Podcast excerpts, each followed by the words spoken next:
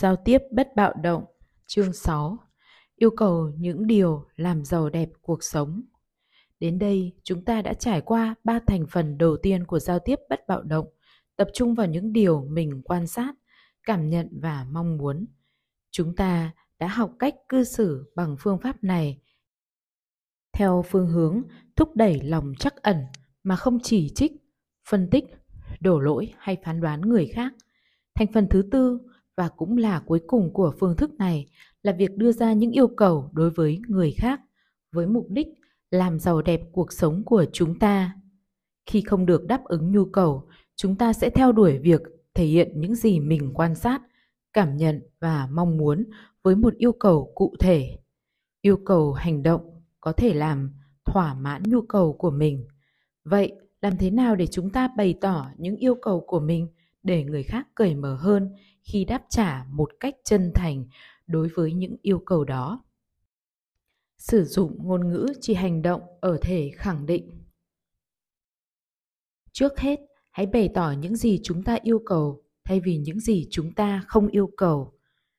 Mọi người thường lúng túng, không biết điều thực sự được yêu cầu là gì và hơn nữa, những yêu cầu có thể phủ định có khả năng gây ra sự đối kháng một phụ nữ tham gia hội thảo chán nản về việc ông chồng dành quá nhiều thời gian vào công việc, đã kể cho chúng tôi nghe về việc yêu cầu của cô mang lại kết quả ngược với mong đợi như thế nào. Tôi yêu cầu anh đừng dành quá nhiều thời gian vào công việc. Ba tuần sau, anh ta đáp trả lại bằng việc thông báo rằng anh ta đã đăng ký tham dự một phòng thi đấu gôn cô ta đã truyền đạt thành công, điều cô ta không muốn nói với chồng. Việc người chồng đã dành quá nhiều thời gian cho công việc, nhưng lại thất bại khi yêu cầu điều cô ta mong muốn. Khi được động viên để diễn đạt lại yêu cầu của mình, cô suy nghĩ một phút rồi nói, tôi ước rằng mình có thể nói với anh ta rằng tôi muốn anh ấy dành ít nhất một buổi tối trong tuần ở nhà với tôi và bọn trẻ một lần, tôi được mời đến làm việc với một số học sinh trung học. Những người đã không ngớt phàn nàn về hiệu trưởng của họ. Họ coi hiệu trưởng là một người phân biệt chủng tộc và tìm nhiều cách để chọc tức ông. Một vị trưởng ban đã làm việc gần gũi với những sinh viên trẻ tỏ ra lo lắng thực sự về viễn cảnh bạo lực.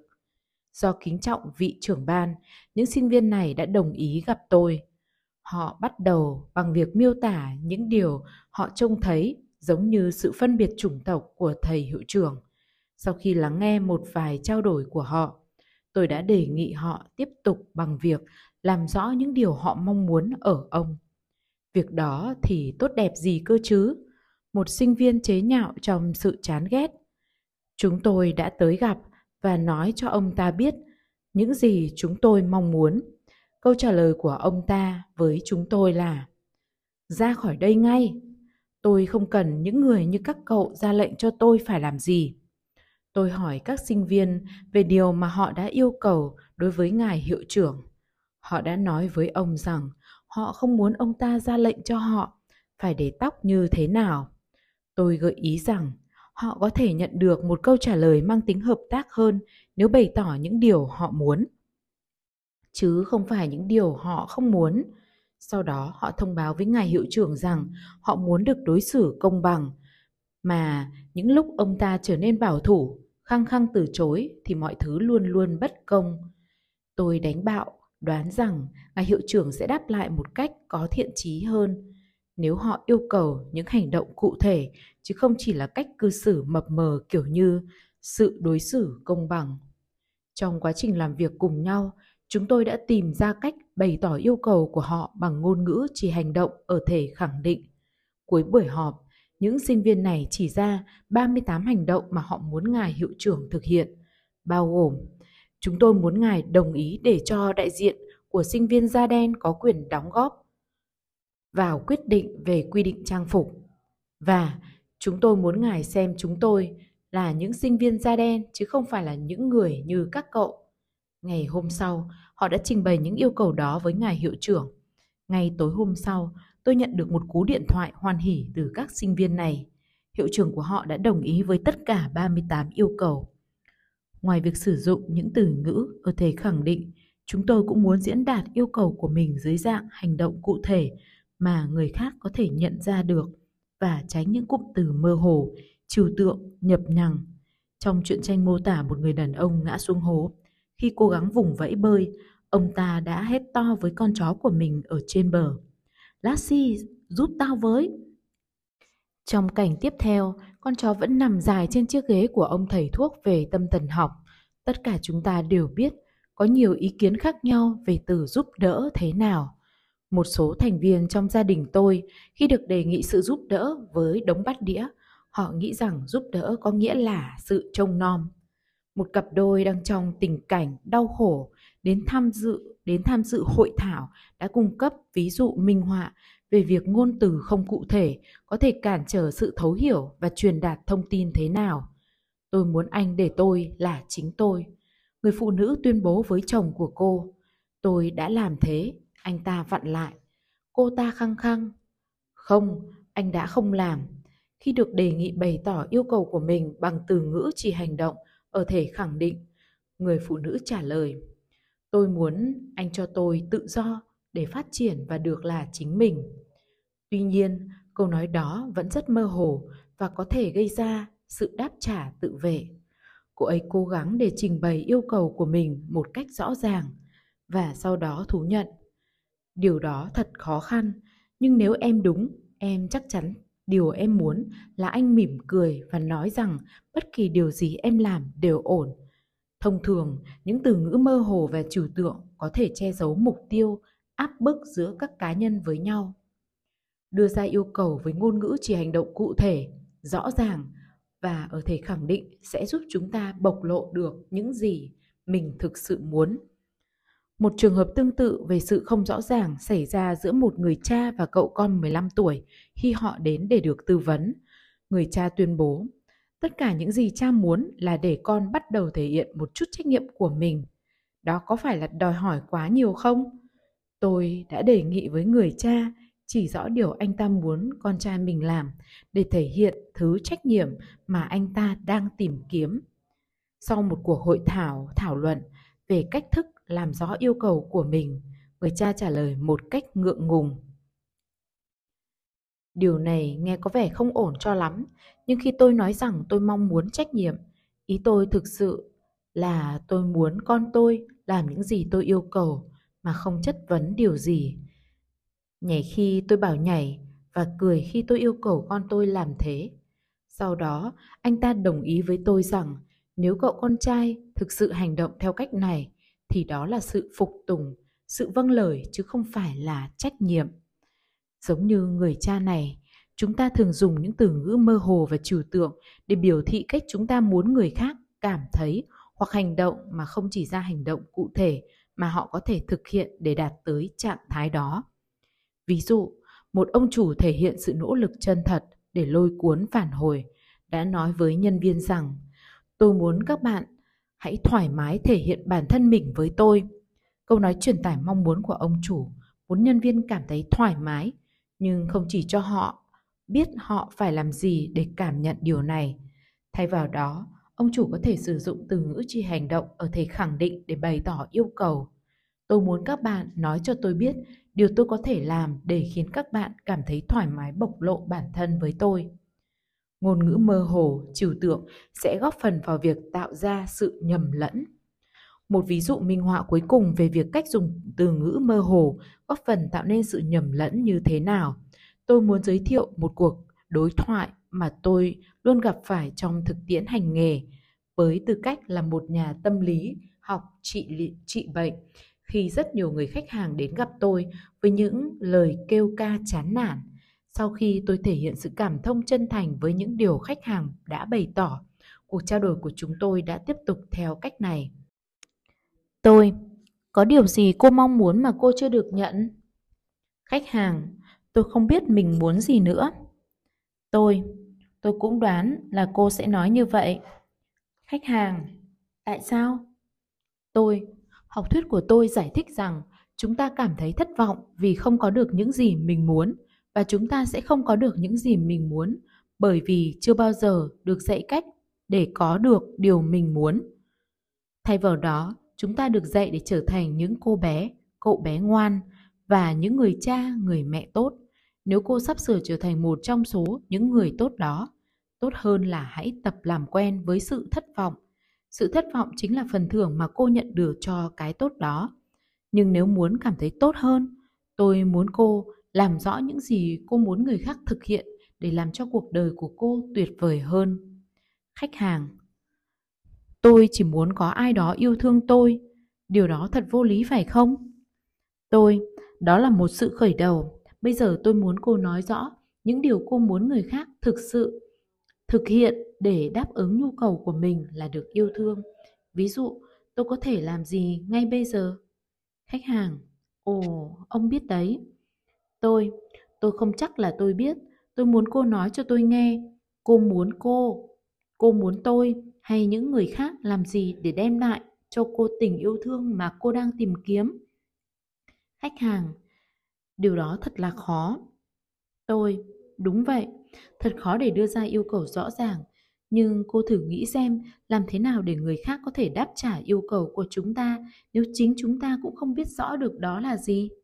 Khách hàng, tôi bắt đầu có cảm giác rõ hơn về những gì tôi muốn người khác đáp ứng yêu cầu của tôi về tình yêu thương, nhưng tôi thấy ngại khi phải nói ra mong muốn của mình. Tôi, đó là một cảm giác rất bình thường. Vậy, cô muốn tôi hay người khác làm gì? Khách hàng, nếu tôi thực sự suy nghĩ về điều tôi đang đòi hỏi khi yêu cầu được yêu thương, tôi nghĩ rằng tôi muốn ông đoán những gì tôi muốn trước khi tôi ý thức được điều đó và sau đó tôi muốn ông luôn luôn làm việc đó. Tôi, tôi rất biết ơn về sự rõ ràng của cô. Tôi hy vọng là sau khi cô đã nói rõ được mong muốn của mình, cô sẽ được yêu thương theo cách mà cô muốn. Thường như vậy, khách hàng của tôi có thể thấy được việc không nhận ra những gì họ mong muốn từ người khác góp phần quan trọng tạo nên cảm giác thất vọng và chán nản của họ. Đưa ra yêu cầu một cách có ý thức. Đôi khi, chúng ta có thể truyền tải một yêu cầu rõ ràng mà không cần diễn tả bằng lời. Giả sử bạn đang ở trong bếp và chị gái bạn đang xem tivi trong phòng khách gọi to. Chị khát quá. Trong trường hợp này, rõ ràng là cô ấy đang yêu cầu bạn mang cho cô ấy một cốc nước từ nhà bếp. Tuy nhiên, trong trường hợp khác, chúng ta có thể bày tỏ sự khó chịu của mình và phỏng đoán không chính xác rằng người nghe đã hiểu được yêu cầu đằng sau lời nói đó. Ví dụ, một phụ nữ có thể nói với chồng cô, em thấy bực mình vì anh đã quên bơ và dầu ăn mà em nhờ anh mua cho bữa tối. Trong khi rõ ràng là cô đang yêu cầu người chồng quay trở lại cửa hàng, thì người chồng có thể nghĩ rằng những lời nói của cô hoàn toàn chỉ muốn khiến anh cảm thấy tội lỗi mà thôi. Khi chúng ta thể hiện cảm giác của mình, nó có thể không đủ rõ ràng để người nghe có thể hiểu được chúng ta muốn gì. Chúng ta thường không ý thức được về những gì mình đang yêu cầu. Thậm chí, chính chúng ta cũng thường xuyên không ý thức được điều mà mình đang đòi hỏi khi nói. Chúng ta nói chuyện với người khác hoặc nhắm vào họ mà không biết cách tham gia vào cuộc đối thoại với họ. Chúng ta buông ra những lời nói, sử dụng sự có mặt của người khác như một cái thùng rác. Trong những trường hợp như vậy, người nghe không thể nhận thấy được một yêu, một lời yêu cầu rõ ràng trong lời người nói, có thể gặp phải loại tai họa như trong câu chuyện dưới đây.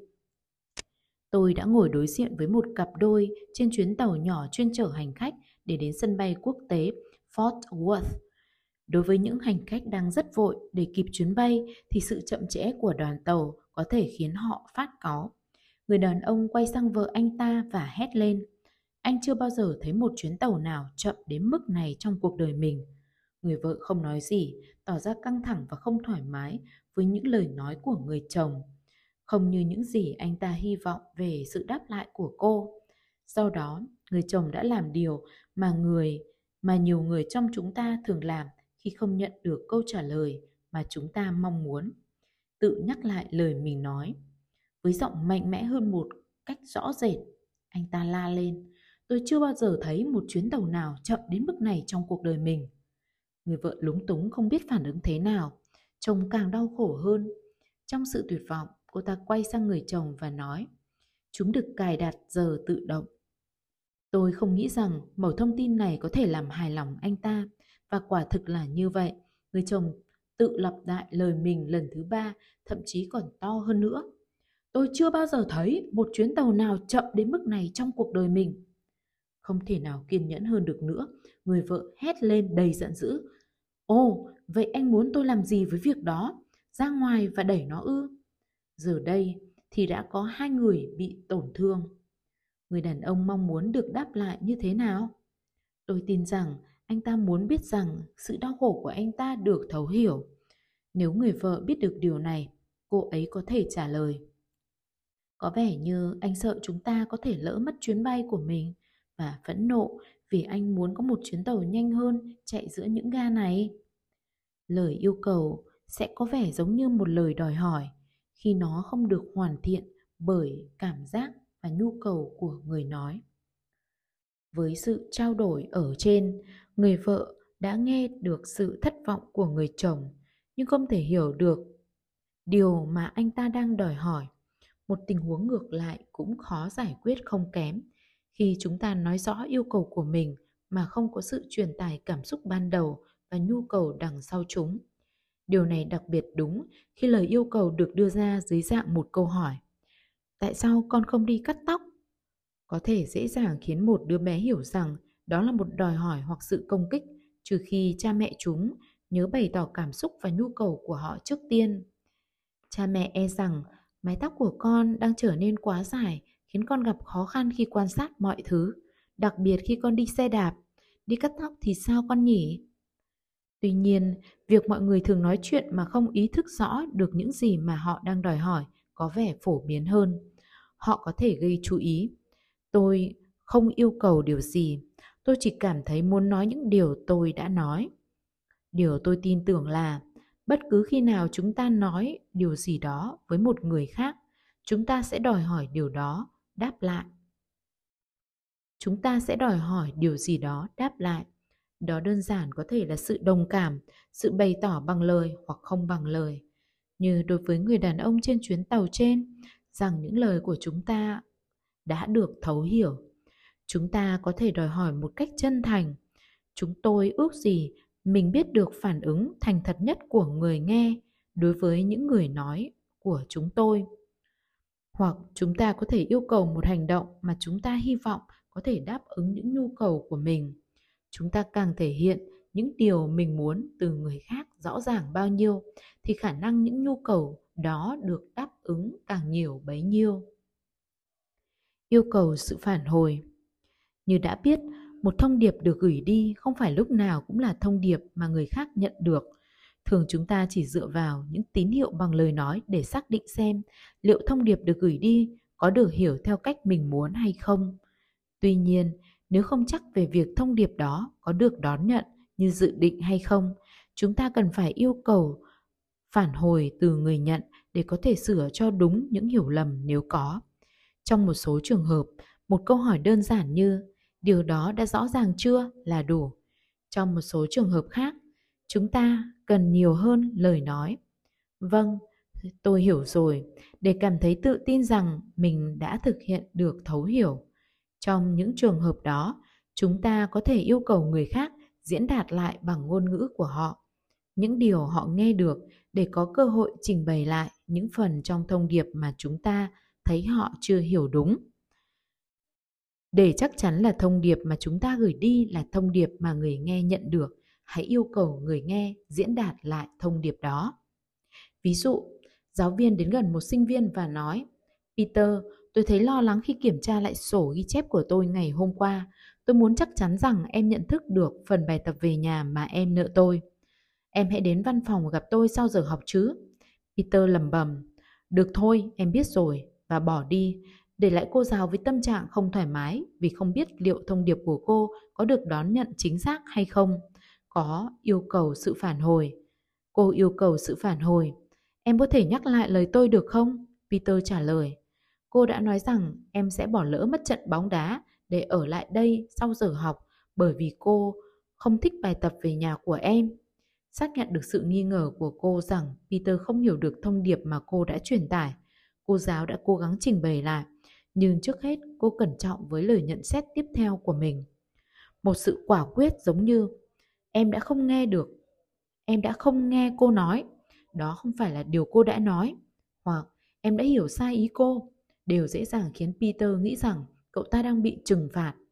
Khi cô giáo hiểu rằng Peter sẽ đáp trả một cách chân thành với yêu cầu của cô về sự phản hồi, cô ấy có thể nói Cô rất biết ơn việc em nói cho cô biết em đã nghe được gì.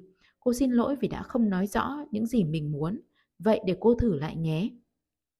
Thể hiện sự biết ơn khi người nghe cố gắng để hiểu yêu cầu của bạn bằng cách diễn đạt lại. Lần đầu tiên yêu cầu người khác diễn đạt lại những gì họ đã nghe thấy, chúng ta nói có vẻ khó khăn và kỳ lạ bởi những yêu cầu như thế rất ít khi được đặt ra. Khi tôi nhấn mạnh tầm quan trọng của khả năng yêu cầu được phản hồi, mọi người thường thể hiện sự do dự. Họ lo lắng những phản ứng kiểu như anh nghĩ gì vì tôi, tiếc ư? Hoặc hãy từ bỏ những trò chơi tâm lý của cô đi. Để ngăn chặn những câu trả lời như vậy, bạn có thể giải thích sớm cho người khác hiểu lý do tại sao đôi khi bạn yêu cầu họ phản hồi lại những lời nói của mình. Hãy làm rõ rằng không phải bạn đang kiểm tra kỹ năng lắng nghe của họ mà muốn kiểm tra xem liệu bạn bày tỏ bản thân mình rõ ràng hay chưa. Tuy nhiên, nếu người nghe vặn lại, tôi đã nghe được những gì anh nói, tôi không ngốc đâu, thì hãy lựa chọn việc tập trung vào những cảm xúc và nhu cầu của người nghe và hỏi. Lớn tiếng hoặc thì thầm, có phải anh nói rằng anh cảm thấy tức giận vì muốn tôi tôn trọng khả năng hiểu vấn đề của anh? Yêu cầu sự trung thực Sau khi bày tỏ bản thân một cách cởi mở và nhận được sự thấu hiểu mà mình muốn, chúng ta thường háo hức muốn biết phản ứng của người khác về những điều ta vừa nói. Thông thường chúng ta muốn nhận được sự phản ứng trung thực theo một trong ba hướng. Tôi muốn biết cảm xúc được khơi gợi, khơi dậy nhờ những gì mình đã nói và căn nguyên của những cảm xúc đó. Chúng ta có thể yêu cầu bằng cách Tôi muốn bạn kể cho tôi nghe bạn cảm thấy thế nào về những gì tôi vừa nói và nguyên nhân của những cảm xúc đó. Khi muốn biết suy nghĩ của người nghe trước những gì họ đã nghe, chúng ta nói điều quan trọng là phải chỉ rõ những suy nghĩ nào chúng ta muốn họ chia sẻ. Ví dụ, chúng ta có thể nói tôi muốn biết bạn có tin rằng việc cầu hôn của tôi sẽ thành công không? Và nếu không bạn nghĩ rằng điều gì có thể ngăn cản thành công đó? Chứ không nói một cách đơn giản như là tôi muốn bạn kể cho tôi nghe bạn nghĩ gì về những điều tôi vừa nói? Khi chúng ta không chỉ rõ những suy nghĩ nào mình muốn đón nhận người khác có thể trả lời rất dài dòng, nhưng không có những điều chúng ta cần. Khi muốn biết liệu người đó có muốn thực hiện những hành động cụ thể mà chúng ta đề nghị, có thể nói, tôi muốn bạn nói cho tôi biết bạn có sẵn sàng hoãn cuộc gặp của chúng ta trong một tuần. Tóm tắt lại ba bước của yêu cầu sự trung thực. Sau khi bộc lộ điểm yếu của mình, chúng ta thường muốn biết một, cảm giác của người nghe. Hai, suy nghĩ của người nghe. Ba, người đó có sẵn sàng thực hiện một hành động cụ thể không? Việc ứng dụng giao tiếp bất bạo động yêu cầu chúng ta nhận thức được tính trung thực, cụ thể mà chúng ta muốn đón nhận và đưa ra lời đề nghị một cách chân thành với ngôn từ rõ ràng. Đưa ra yêu cầu đối với một nhóm người. Điều đặc biệt quan trọng khi nói chuyện với một nhóm người là phải thể hiện rõ chúng ta muốn nhận được gì sau khi bày tỏ bản thân. Khi không rõ ràng về câu trả lời mình mong muốn, chúng ta có thể bắt đầu cuộc trò chuyện không hiệu quả và kết thúc là không làm thỏa mãn nhu cầu của bất kỳ ai. Thỉnh thoảng tôi được mời đến làm việc với những nhóm người luôn lo lắng về nạn phân biệt chủng tộc trong cộng đồng của họ. Một vấn đề thường xuyên phát sinh giữa những nhóm người này là các cuộc họp của họ rất nhạt nhẽo và không có kết quả dẫn tới việc tốn kém rất nhiều thời gian và tiền bạc của các thành viên của nhóm. Những người thường phải dùng nguồn tài chính có hạn của họ dùng chi trả cho việc đi lại và chăm sóc con cái để có thể tham dự. Quá chán nản, nhiều thành viên đã rời nhóm, tuyên bố rằng những cuộc họp như thế rất lãng phí thời gian. Hơn nữa, những thay đổi về thể chế mà họ đang cố gắng đấu tranh không phải là việc có thể xảy ra một cách nhanh chóng hay dễ dàng với bằng đấy lý do khi gặp nhau, điều quan trọng là họ phải cùng nhau tận dụng tốt khoảng thời gian đó của mình. Tôi biết các thành viên của một nhóm người được thành lập để đem lại sự thay đổi cho hệ thống trường học ở địa phương. Họ tin rằng có nhiều nhân tố khác nhau trong hệ thống trường học, phân biệt đối xử với sinh viên dựa vào chủng tộc của họ. Bởi rất nhiều cuộc họp đã không mang lại kết quả như mong muốn và nhóm đã để mất một số thành viên. Họ mời tôi đến quan sát cuộc thảo luận của họ. Tôi đề nghị họ tiến hành cuộc họp như bình thường và tôi sẽ cho họ biết nếu nhận thấy bất kỳ cách giao tiếp bất bạo động nào có thể giúp đỡ họ. Một người đàn ông bắt đầu cuộc họp bằng cách kêu gọi nhóm quan tâm một bài báo được đăng gần đây. Trong đó có một sự việc một bà mẹ người dân tộc thiểu số đưa ra lời phàn nàn và lo lắng liên quan đến sự đối xử của ngài hiệu trưởng với con gái bà ta. Một phụ nữ đã đáp lại bằng việc chia sẻ tình huống đã xảy ra với cô khi cô còn là sinh viên ở ngôi trường đó. Từng người một, mỗi thành viên đã liên hệ một trải nghiệm tương tự của bản thân mình. Sau 20 phút, tôi hỏi xem liệu những nhu cầu của họ có đang được đáp ứng bằng cuộc thảo luận hiện tại không? Không ai nói là có. Đây là điều luôn xảy ra ở tất cả các cuộc họp. Một người đàn ông gắt gỏng. Tôi còn nhiều nhiều việc tốt hơn để làm với khoảng thời gian của mình thay vì ngồi đây nghe những chuyện nhảm nhí cũ dích. Sau đó, tôi đề nghị người đàn ông đã khởi xướng cuộc thảo luận. Ông có thể nói cho tôi biết khi ông đưa ra tiêu đề của bài báo, sự đáp lại mà ông mong muốn từ nhóm là gì? Tôi chỉ nghĩ nó thật thú vị. Ông trả lời, tôi giải thích rằng tôi muốn hỏi về sự đáp lại mà ông mong muốn từ nhóm là gì, chứ không phải là những gì ông ta nghĩ về bài báo đó. Ông ta trầm tư một lát và sau đó thú nhận. Tôi không chắc điều tôi muốn là gì. Và tôi tin đó là lý do tại sao 20 phút quý giá của nhóm đã bị lãng phí vào cuộc thảo luận vô ích.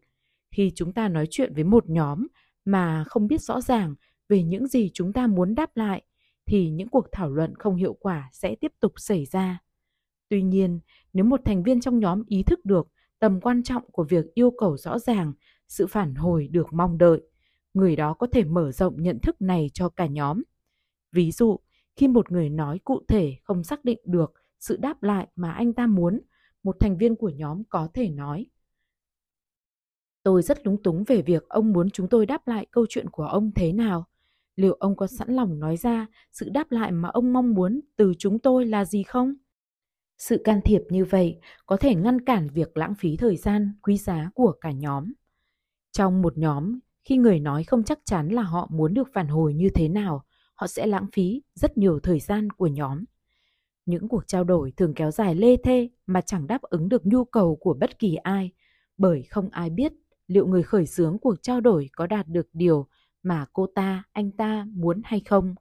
Ở Ấn Độ, khi mọi người nhận được sự đáp lại do họ mong muốn trong cuộc trao đổi mà họ khởi xướng, họ sẽ nói Bast, được phát âm là burst. Điều đó có nghĩa là bạn không cần phải nói thêm nữa, tôi cảm thấy thỏa mãn và bây giờ tôi sẵn sàng chuyển sang những vấn đề khác.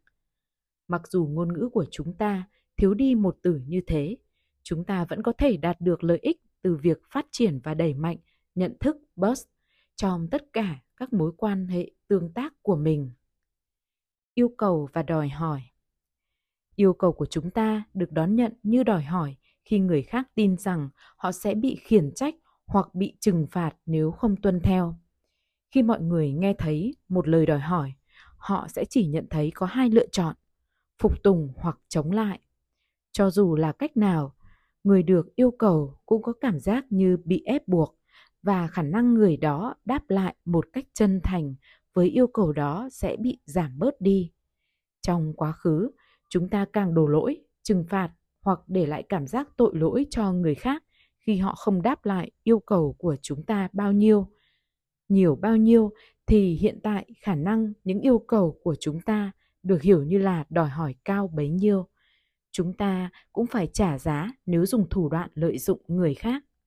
Hãy nhìn vào hai kịch bản khác nhau của một tình huống.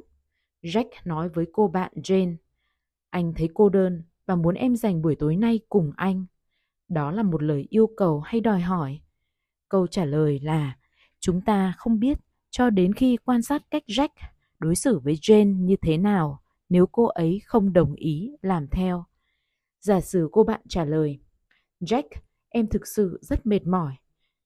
Nếu anh muốn có người bầu bạn, sao anh không tìm một ai đó ở cùng anh tối nay? Nếu sau đó Jack nhận xét, em là người ích kỷ, thì lời yêu cầu của cậu ta thực chất là một đòi hỏi. Thay vì cảm thông với nhu cầu cần được nghỉ ngơi của cô bạn, cậu ta đã chỉ trích cô ấy. Để biết được đó là yêu cầu hay đòi hỏi, hãy quan sát phản ứng của người nói khi yêu cầu không được đáp ứng. Hãy xem xét kịch bản thứ hai. Jack, anh thấy cô đơn và muốn em dành buổi tối nay ở cùng anh. Jane, Jack, em thực sự rất mệt mỏi. Nếu muốn có người bầu bạn, sao anh không tìm một ai đó có thể ở cùng anh tối nay? Jack, quay mặt đi không nói lời nào. Jane cảm thấy Jack đang thất vọng. Có điều gì khiến anh buồn phiền sao? Jack, không. Jane, thôi nào Jack, em có thể cảm nhận được có chuyện gì đó đang xảy ra. Có chuyện gì vậy? Jack, em biết anh cảm thấy cô đơn thế nào mà. Nếu em thực sự yêu anh, em nên dành thời gian tối nay cùng anh chứ. Một lần nữa, thay vì cảm thông, Jack giờ đây suy diễn sự đáp lại của Jane có nghĩa là cô không yêu cậu và rằng cô đã từ chối cậu. Chúng ta càng suy diễn, hành động, không tuân theo như là một sự từ chối nhiều bao nhiêu thì khả năng những yêu cầu của chúng ta sẽ được hiểu giống như đòi hỏi nhiều bấy nhiêu.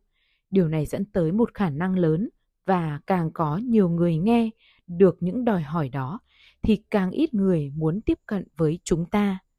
Mặt khác, chúng ta sẽ nhận ra rằng yêu cầu của Jack là một lời yêu cầu chân thành, không phải là một lời đòi hỏi nếu như cậu đáp lại Jane với thái độ thấu hiểu một cách tôn trọng đối với cảm xúc và nhu cầu của cô bạn gái. Ví dụ, Jane, em đang cảm thấy kiệt sức và cần được nghỉ ngơi vào tối nay ư? Chúng ta có thể khiến người khác tin tưởng rằng mình đang yêu cầu chứ không phải là đòi hỏi bằng cách chỉ ra rằng chúng ta chỉ muốn họ thực hiện yêu cầu của mình nếu họ thực sự sẵn lòng. Theo đó, hãy hỏi, em sẵn lòng dọn bàn ăn giúp anh chứ? Thay vì nói, em muốn anh dọn bàn ăn. Tuy nhiên, cách hiệu quả nhất để truyền tải rằng chúng ta đang đưa ra một yêu cầu chân thành là bày tỏ sự đồng cảm với người nghe khi họ không đồng ý hoặc thực hiện yêu cầu đó. Nó là một yêu cầu nếu người nói thể hiện sự đồng cảm với những nhu cầu của người nghe. Cách chúng ta phản ứng khi người khác không đồng ý thực hiện yêu cầu của mình chứng minh rằng chúng ta đang đưa ra một yêu cầu chứ không phải là một đòi hỏi. Nếu có sự chuẩn bị để thể hiện sự thấu hiểu, đồng cảm sâu sắc với nguyên nhân cản trở người nào đó thực hiện điều mình yêu cầu thì tôi chắc chắn rằng chúng ta đã đưa ra một yêu cầu chứ không phải là một đòi hỏi. Lựa chọn yêu cầu chứ không phải là một đòi hỏi đồng nghĩa với việc từ bỏ khi người nào đó nói không với yêu cầu của chúng ta. Điều đó có nghĩa rằng chúng ta không tham gia quyết thuyết phục người khác cho đến khi cảm thông với điều kiện cản trở việc họ đồng ý thực hiện yêu cầu của mình. Xác định mục tiêu khi đưa ra yêu cầu. Việc bày tỏ yêu cầu một cách chân thành cũng đòi hỏi khả năng, nhận thức về mục tiêu của mình. Nếu mục tiêu của chúng ta chỉ là để thay đổi con người và hành vi của họ hoặc hướng họ theo ý mình, thì giao tiếp bất bạo động không phải là một công cụ thích hợp. Phương pháp này được xây dựng cho những người mong muốn người khác thay đổi và đáp lại, nhưng chỉ khi họ động lòng chắc ẩn và sẵn sàng thực hiện việc đó. Mục tiêu của giao tiếp bất bạo động là thiết lập một mối quan hệ dựa trên sự chân thành và cảm thông. Khi người khác tin tưởng rằng điều chúng ta quan tâm nhất là chất lượng của mối quan hệ và chúng ta mong đợi phương pháp này sẽ đáp ứng nhu cầu của mọi người thì họ sẽ tin tưởng rằng yêu cầu của chúng ta đích thực là yêu cầu và không phải là đòi hỏi, được ngụy trang. Mục tiêu của chúng ta là một mối quan hệ dựa trên sự chân thành và lòng thấu cảm. Việc duy trì ý thức về mục tiêu này rất khó khăn, đặc biệt đối với các bậc cha mẹ, thầy cô giáo, nhà quản lý và tất cả những người mà hoạt động của họ, tập trung xung quanh việc gây ảnh hưởng đến thái độ và hành vi của người khác một bà mẹ quay trở lại buổi hội thảo sau giờ nghỉ trưa và thông báo. Marshall, tôi đã về nhà và thử áp dụng phương pháp này nhưng nó không có hiệu quả. Tôi đề nghị cô ấy miêu tả lại những việc cô ấy đã làm. Tôi về nhà và bày tỏ cảm xúc, nhu cầu của mình giống như chúng ta đã thực hành. Tôi không đưa ra lời chỉ trích, phán xét nào đối với con trai tôi. Tôi chỉ có một cách đơn giản rằng hãy nhìn xem khi mẹ thấy con không làm việc như con đã hứa, mẹ cảm thấy rất thất vọng. Mẹ muốn khi về đến nhà có thể thấy ngôi nhà đã ngăn nắp và những việc vặt của con đã hoàn thành. Sau đó, tôi đưa ra một yêu cầu, mẹ muốn con lau dọn nhà ngay lập tức. Nghe có vẻ như cô ta đã truyền đạt một cách rõ ràng tất cả các yếu tố. Tôi bình luận, chuyện gì đã xảy ra? Cậu bé đã không thực hiện. Sau đó chuyện gì đã xảy ra? Tôi hỏi. Tôi nói rằng cậu bé không thể sống một cuộc sống lười biếng và vô trách nhiệm như vậy được. Tôi có thể nhận thấy rằng người phụ nữ này vẫn chưa phân biệt được giữa việc bày tỏ yêu cầu và đưa ra đòi hỏi. Cô ta vẫn xác định rằng phương pháp này chỉ thành công khi yêu cầu của cô được phục tùng.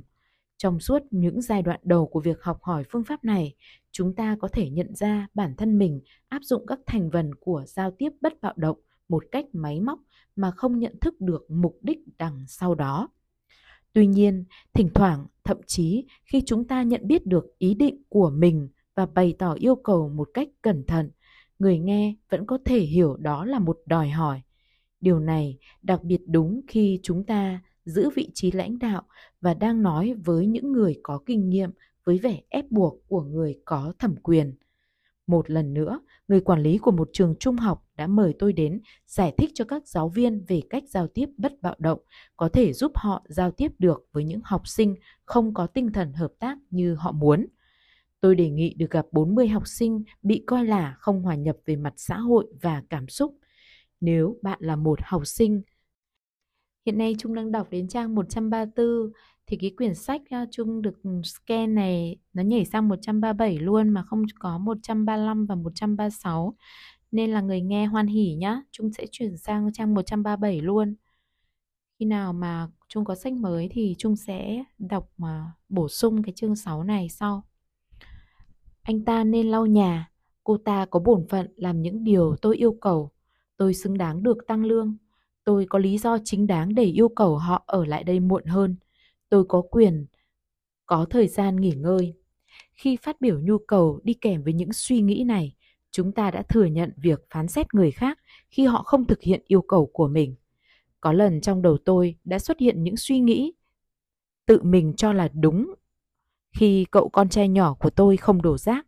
Khi chúng tôi phân công công việc, cậu bé đã đồng ý thực hiện nhiệm vụ này để rồi hàng ngày người mang rác đi đổ đều không phải là cậu ngày nào tôi cũng nhắc nhở cậu bé, đây là công việc của con và tất cả chúng ta đều có việc của mình, chỉ với mục tiêu là bắt cậu bé phải đi đổ rác. Cuối cùng, một buổi tối, tôi đã lắng nghe một cách thân thiện hơn với những điều cậu bé kể với tôi về việc tại sao rác không được đem đi đổ. Sau khi con trai tôi cảm nhận được sự thông cảm của tôi đối với suy nghĩ của mình, cậu bé đã bắt đầu tự đi đổ rác mà không cần phải nhắc nhở. Kết luận Thành phần thứ tư của giao tiếp bất bạo động tập trung giải quyết câu hỏi về những điều chúng ta muốn yêu cầu người khác để làm đẹp cho cuộc sống của mình. Cần cố gắng tránh những cụm từ chung chung, trừu tượng hoặc mơ hồ và nhớ phải sử dụng ngôn từ chỉ hành động ở thể khẳng định bằng việc nói rõ những điều chúng ta yêu cầu chứ không phải những điều chúng ta không yêu cầu mỗi khi nói, chúng ta càng phát biểu những điều mình muốn rõ ràng bao nhiêu thì khả năng đạt được điều đó càng dễ dàng bấy nhiêu. Khi một thông điệp gửi đi không được đón nhận đúng theo cách chúng ta muốn, chúng ta phải học cách phát hiện liệu thông điệp đó có được lắng nghe một cách chính xác hay không.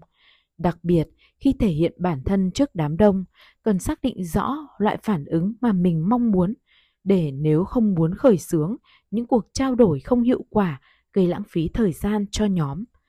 Yêu cầu được đón nhận và hiểu như đòi hỏi khi người nghe tin rằng họ sẽ bị chỉ trích hoặc bị trừng phạt nếu không thực hiện.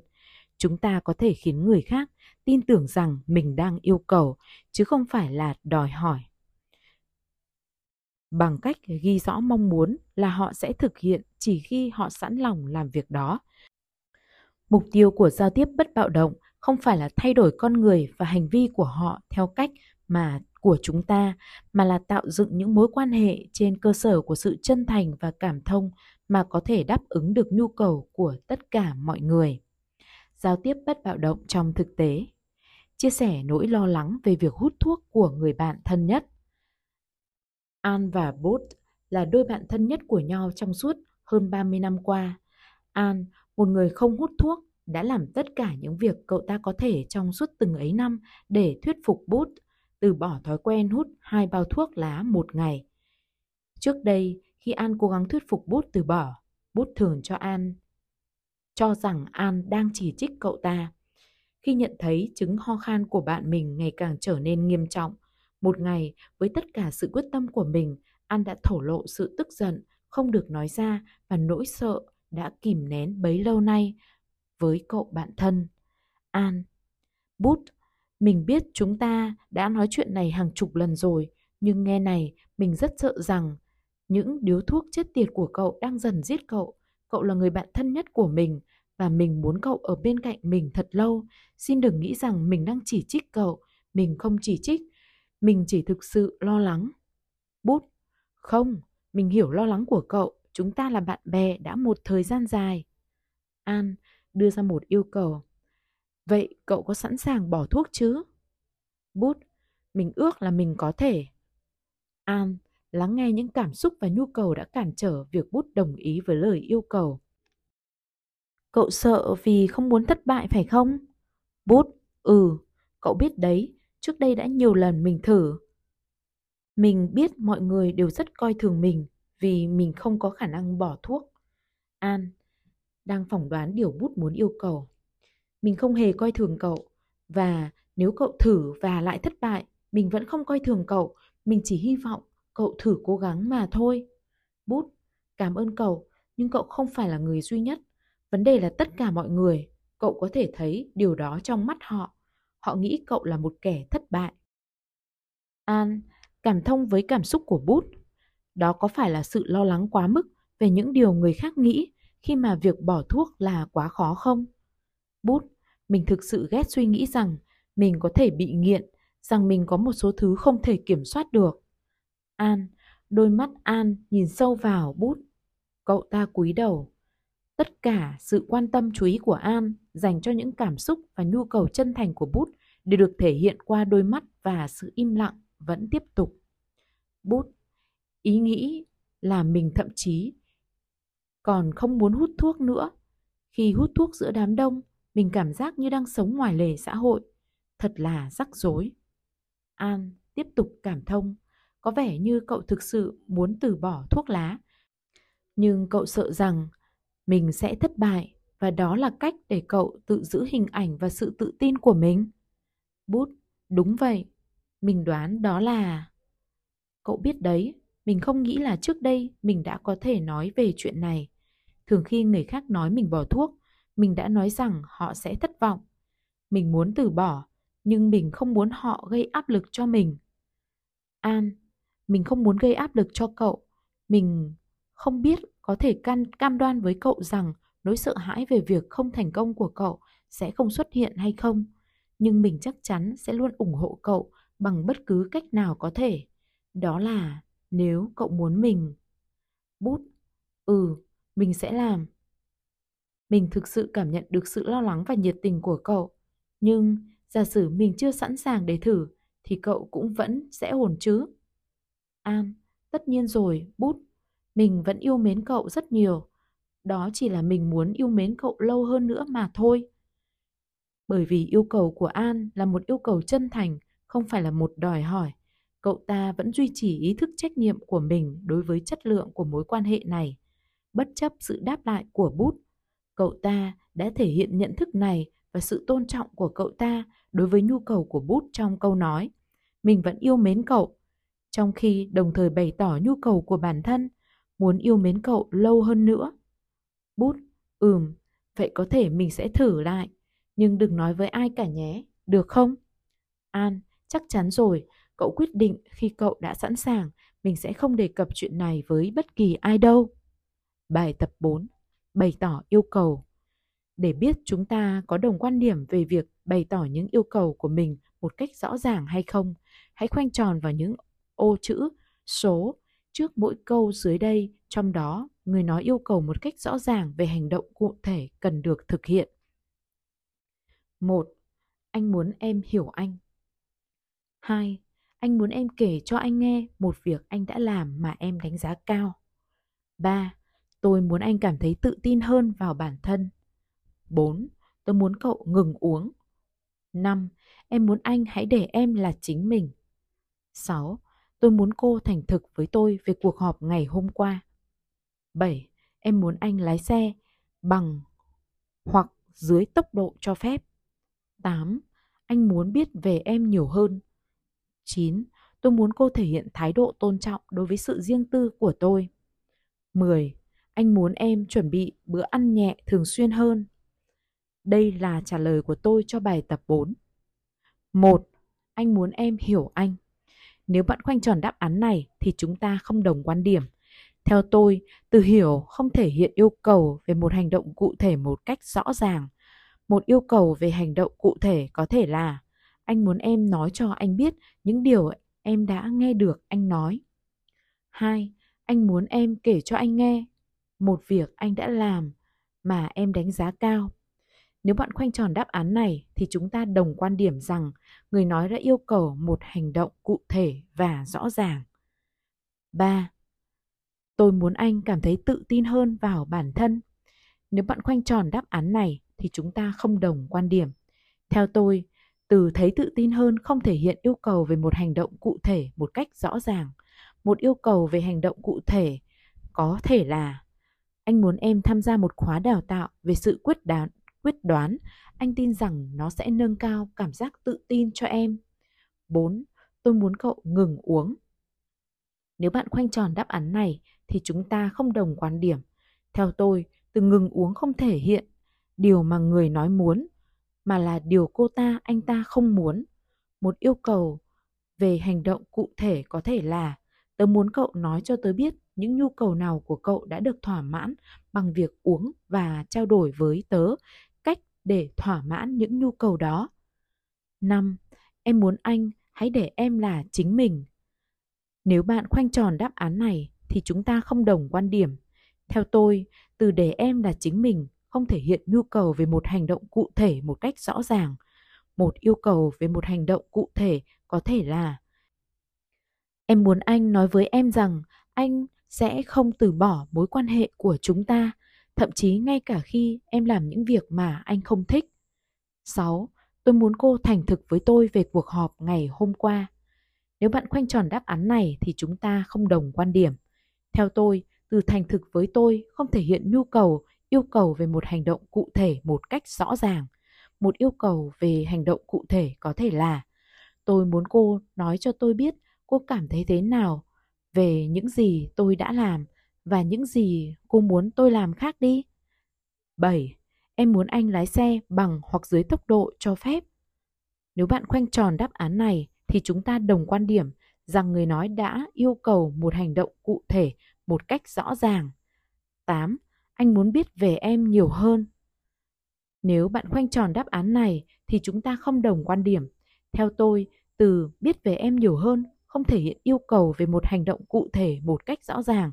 Một yêu cầu về một hành động cụ thể có thể là anh muốn em nói cho anh biết những điều em đã nghe được anh nói. 9. Tôi muốn cô thể hiện thái độ tôn trọng đối với sự riêng tư của tôi. Nếu bạn khoanh tròn đáp án này thì chúng ta không đồng quan điểm.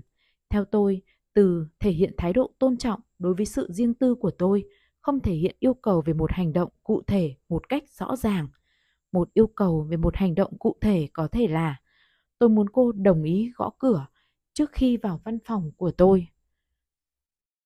10. Anh muốn em chuẩn bị bữa ăn nhẹ thường xuyên hơn. Nếu bạn khoanh tròn đáp án này thì chúng ta không đồng quan điểm. Theo tôi, từ thường xuyên hơn, không thể hiện yêu cầu về một hành động cụ thể một cách rõ ràng.